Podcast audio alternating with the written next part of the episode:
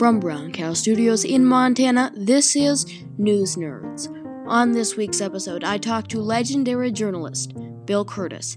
He talks to me about his beginnings in journalism, his work at CBS Morning News, his fight for sustainable agriculture, his work for Wait, Wait, Don't Tell Me, and more. Also, Rudy Giuliani's Manhattan apartment has been searched by the FBI for possible connections to Ukraine.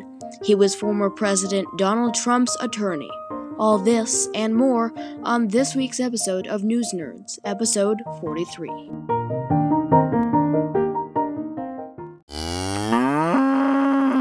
On Wednesday, federal investigators searched the attorney for former President Donald Trump, Rudy Giuliani's Manhattan apartment. The search warrant was part of an investigation into Giuliani's actions regarding Ukraine.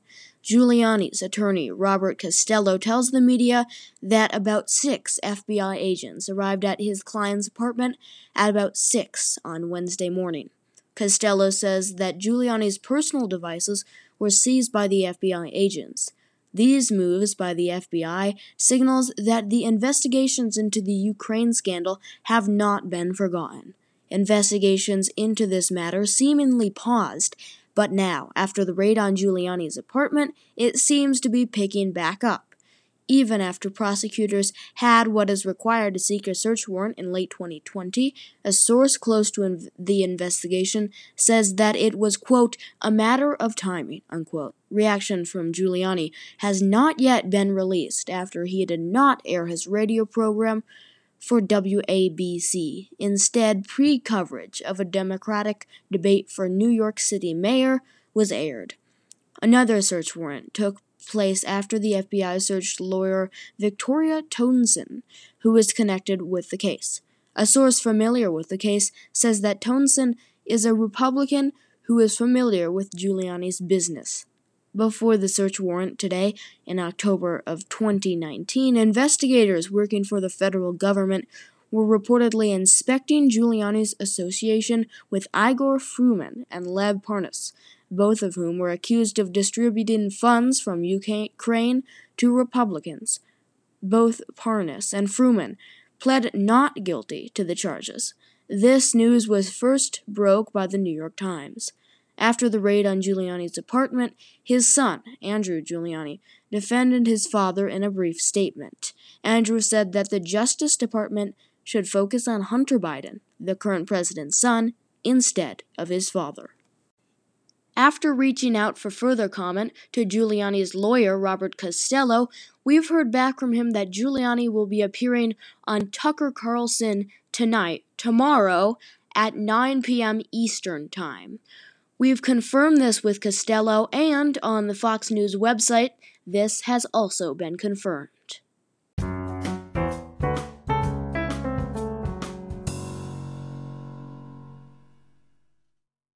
Let's now go to my interview with Bill Curtis. He's a television and radio journalist who worked at CBS. He is also a sustainable food advocate, and he is currently the scorekeeper for NPR's Wait, Wait, Don't Tell Me, the news quiz from NPR.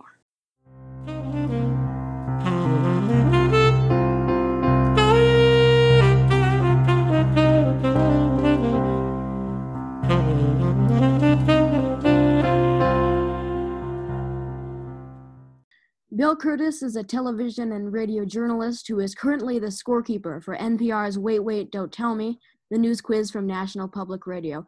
He joins me now. Welcome, Bill. Hi, Ezra. Nice to be with you.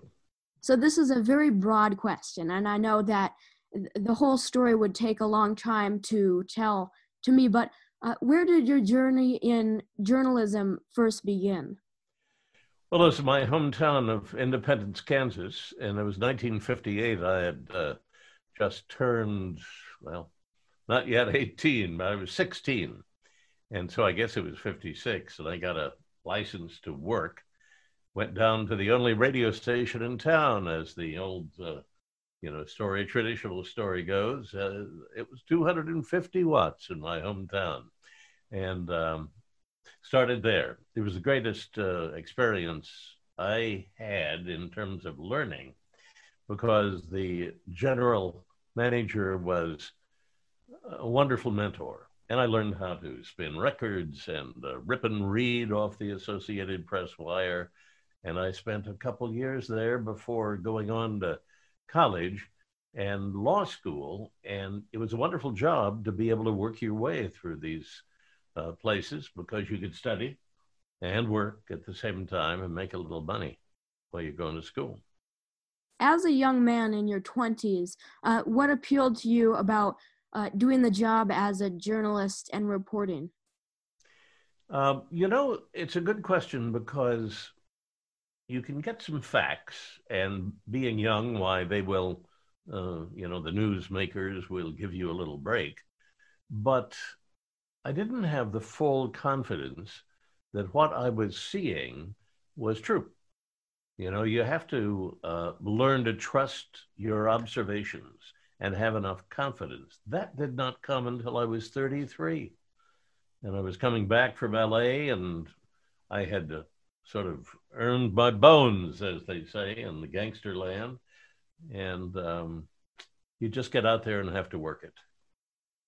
So you worked at the television station WIBW as you were working, and it was June of 1966, I believe. And there were heavy winds in Kansas where you were then. And your reporting there gained national attention after you were reporting for over 24 hours on the tornado that hit that town. So how did that influence your later career? Well, it was a turning point. Yeah, so it was, in many ways, the beginning.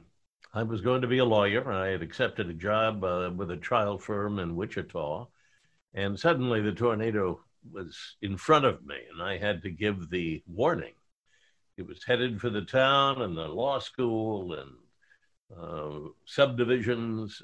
And I said, for God's sake, take cover. And we were the only television station in town, so everybody was scared, knew something was coming, and took that warning, and they went into the basements. And I realized that television could really be a force for good.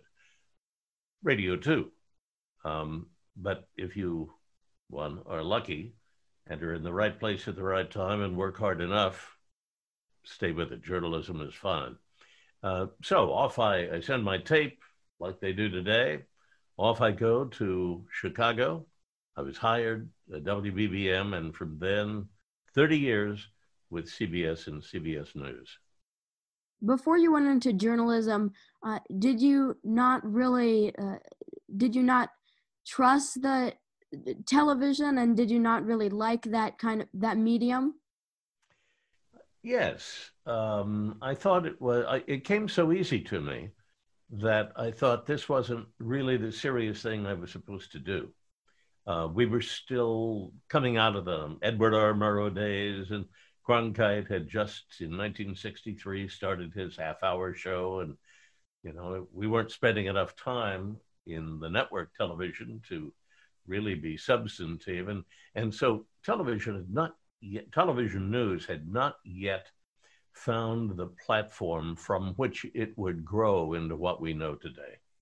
And so I said, gosh, I'm going to go get a law degree. Couldn't hurt me. But in 3 years, you want to then practice. And I had made my decision there before the tornado. Your wife and I don't know if kids were in your apartment while the tornado was going through Kansas. Were you, I don't know if you remember this, but were you scared that night while you were not with them, covering the tornado for the whole town? Yes, I was. I had a 6-month-old baby. My wife, Helen, was in the apartment, and I always told her that, oh, look, if it's really serious, I'll call you. Well, I couldn't. I was on the air, and I had responsibilities. A friend went in, and they said, look, you have to go. We'll go to the science building. We'll get down into the basement. So off she went and was leaning against the elevator as the air sucked up. The cars were in the trees. They were looking down from streetlights, you know, in the parking lot. They were shoved, these are the cars shoved down into the light well between the basement and the looking at cars. It looked like an ancient Greek ruin, because the buildings had been totally destroyed. So yeah, I was scared for them. I finally had a friend get through, and then after about an hour, all the phone lines were jammed anyway because of the downed lines. Why did you pursue law in college if you already had a career in journalism at the television station? Well, journalism was not either on radio or television established well, and I thought law would give me the kind of substance and foundation that I could do almost anything, and so that's why. I mean, I enjoyed it. I did some trial work, moot court. I went to St. Louis and was able to argue before the judge, and the big judges, one of them on the Supreme Court, and I would have gone into trial work had it not been for the tornado. So that really influenced your career? No, it changed it completely. I'm happy it did. Oh. So you've applied some investigative journalism skills throughout your career, and especially when you covered the Agent Orange story in Vietnam. How did you use that skill later on in your career, and how did you find that to be a useful tool as a journalist? Well, it's a very good question, because when I started writing my investigative pieces and wanted to go on the air with them, I was prepared enough to go to trial. So everybody's going to criticize you, and especially in Agent Orange, there were 5 large chemical companies that manufactured this defoliant that was spread over Vietnam on our own troops, unknowingly harming them. And Dow Chemical, Diamond Chemical, a number of other big companies, you know, wanted to knock me out of the park, just like the Veterans Administration. Oh, it's just a local station. We'll get rid of him, because it was a big story that's still going today, because veterans are still being hurt by the chemical that got in their fatty tissue, and when they lose weight, it's released.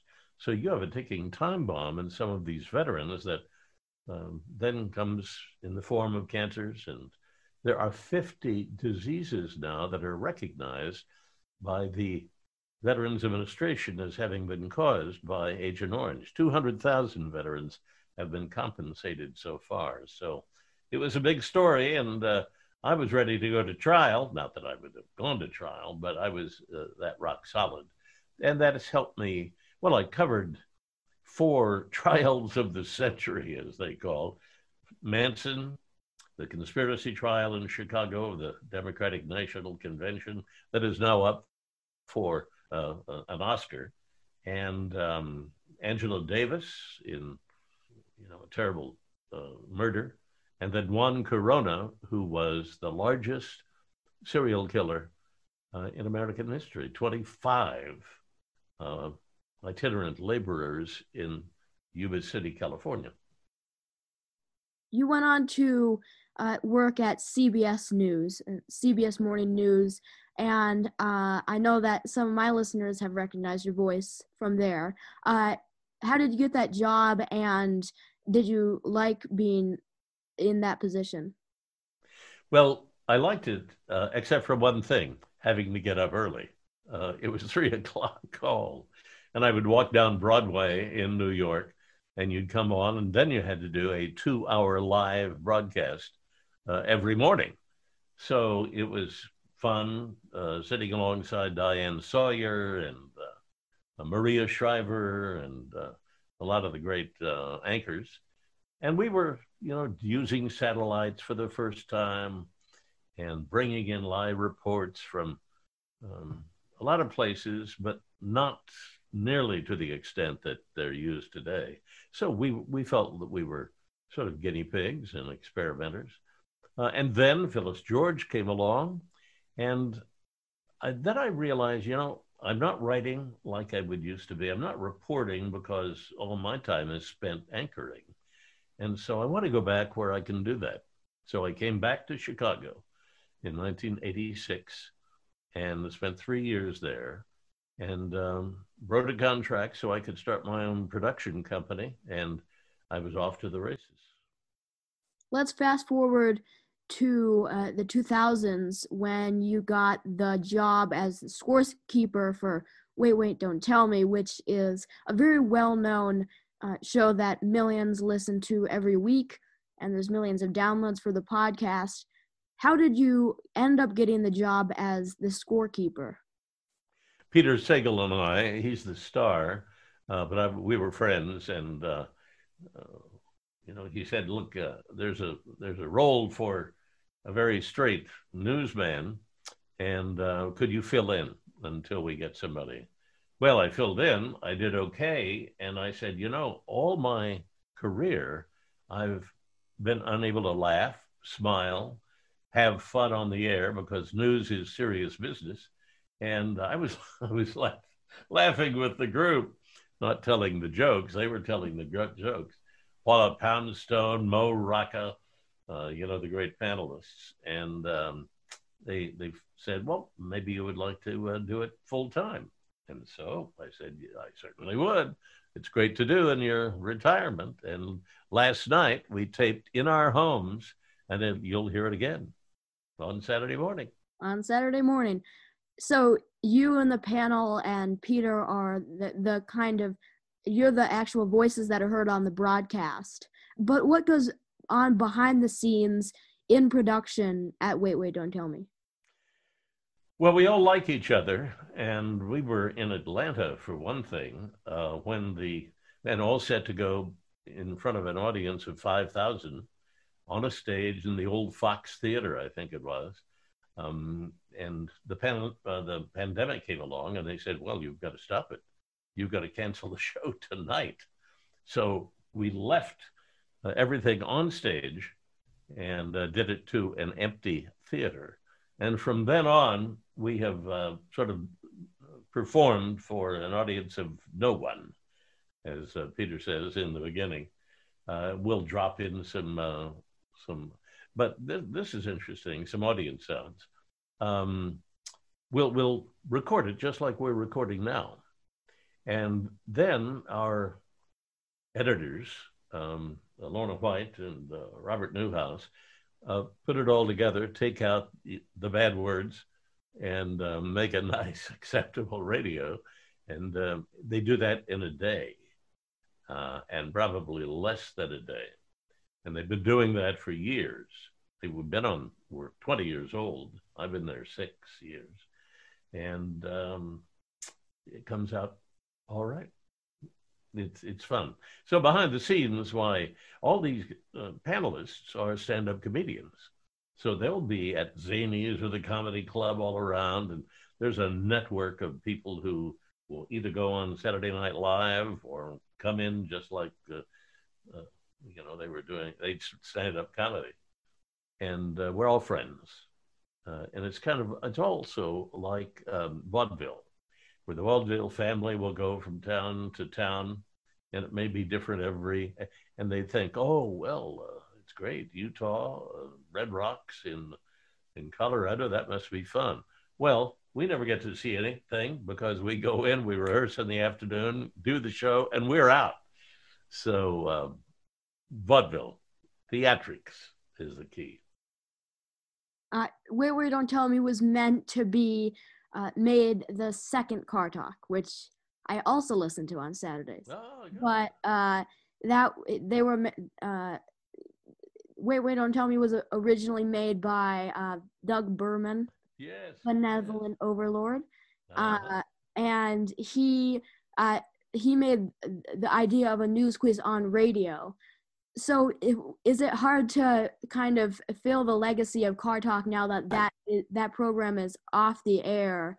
And I know that you weren't at Wait, Wait, Don't Tell Me from the beginning, but do you ever think about, you know, the legacy of that past program and how you're continuing like a comedic National Public Radio.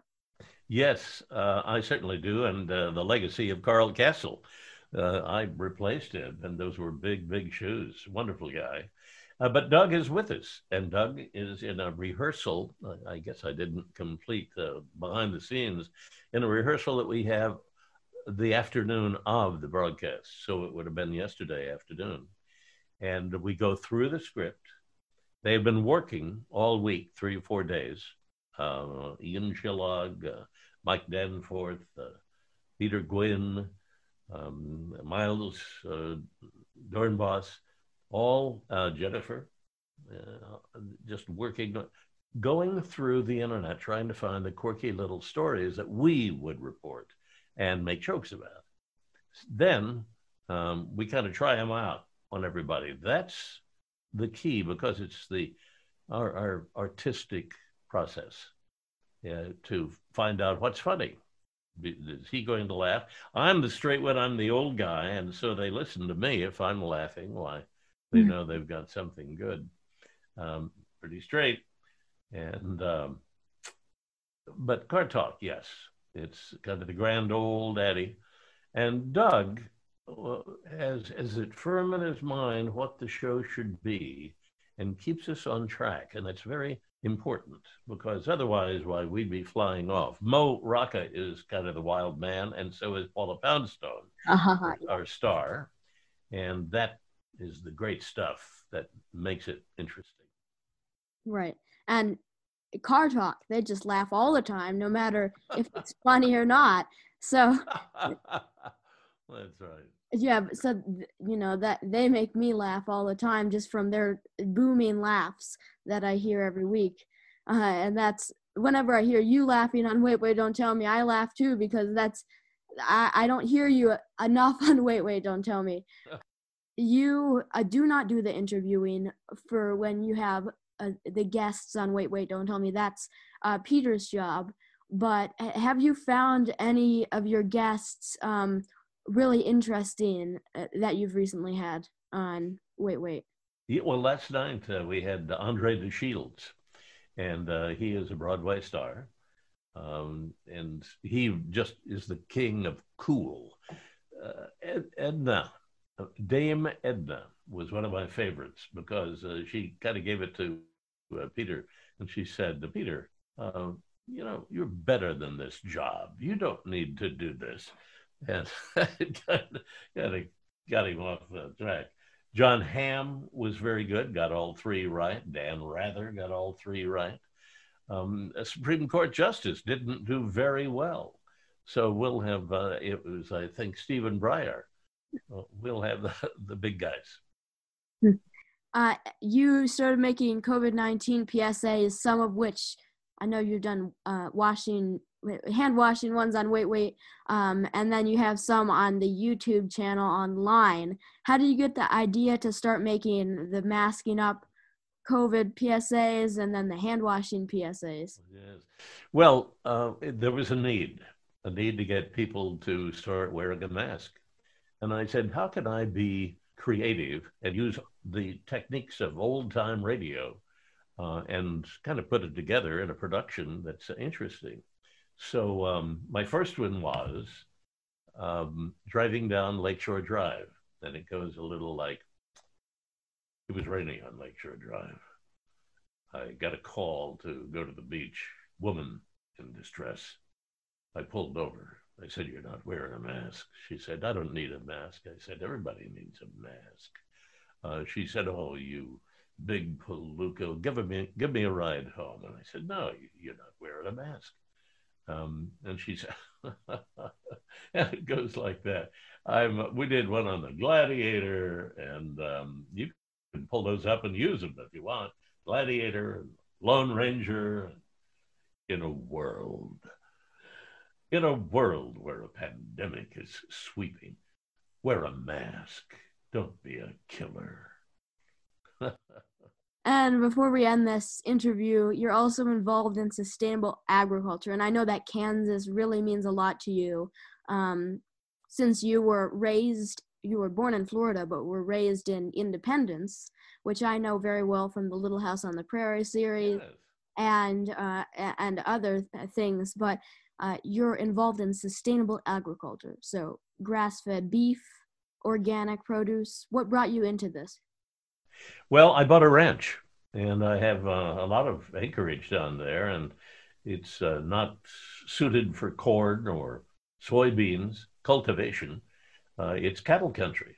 It's the rest of the world. And so I wanted to get into the cattle business, but I didn't like the CAFOs, which are the feedlots, because they just kind of force feed corn into the cattle. And then in 6 months or 8 months, they put weight on really fast, get up to about 1,100 pounds.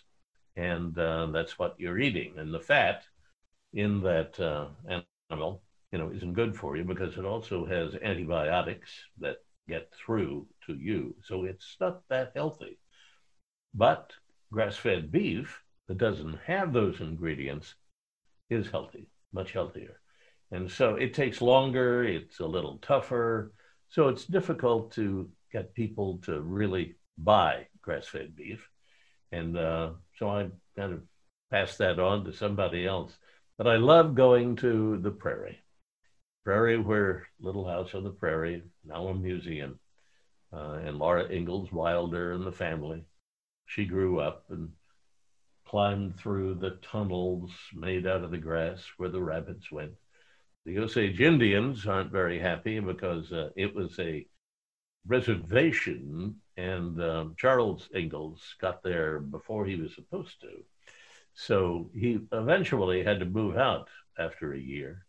Now they want to come in and create an Indian village on the Little House right with us. So when you come to Kansas, you'll be able to go to our one-room schoolhouse and replica log cabin and their Indian village of the Osage Reservation. Yeah, and I know that you and your sister, I think, have the rights to that schoolhouse. How did you end up getting that schoolhouse? It was my grandmother's, and she goes back a long way, would walk a mile or more to get to school. And so we moved it onto our plot of land, which is now the museum area. And Sunnyside is the name of it. We're not Disneyland, but we're real and authentic. And so there's a great feeling there that this is the real thing. Thanks so much for talking to me today. And just been a pleasure to see you and to hear the voice of Bill Curtis again. Ezra, I dub you the next Walter Cronkite. You're just good, very good. So congratulations. And I'm very impressed. I'm impressed. That's Bill Curtis. He's a television and radio journalist who is currently the scorekeeper for NPR's Wait, Wait, Don't Tell Me, which is an NPR game show. Let's now go to the News Nerds Geographical Location Challenge, where the United States takes first place internationally with 97% of all News Nerds listeners. Second place goes to Norway with 1% of all listeners.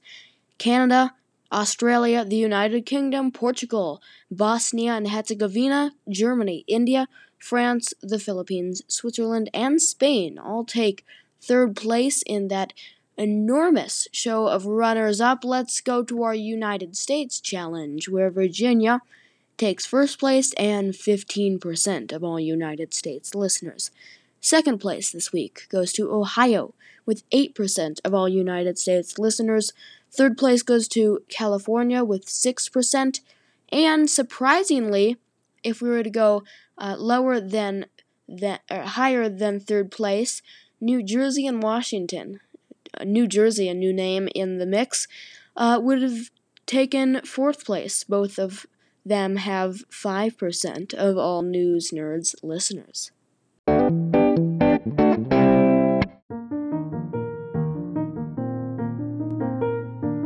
That's it for this week's episode of News Nerds. On this week's episode, I was your host. I'm Ezra Graham. You can find us on the web at newsnerdspodcast.com.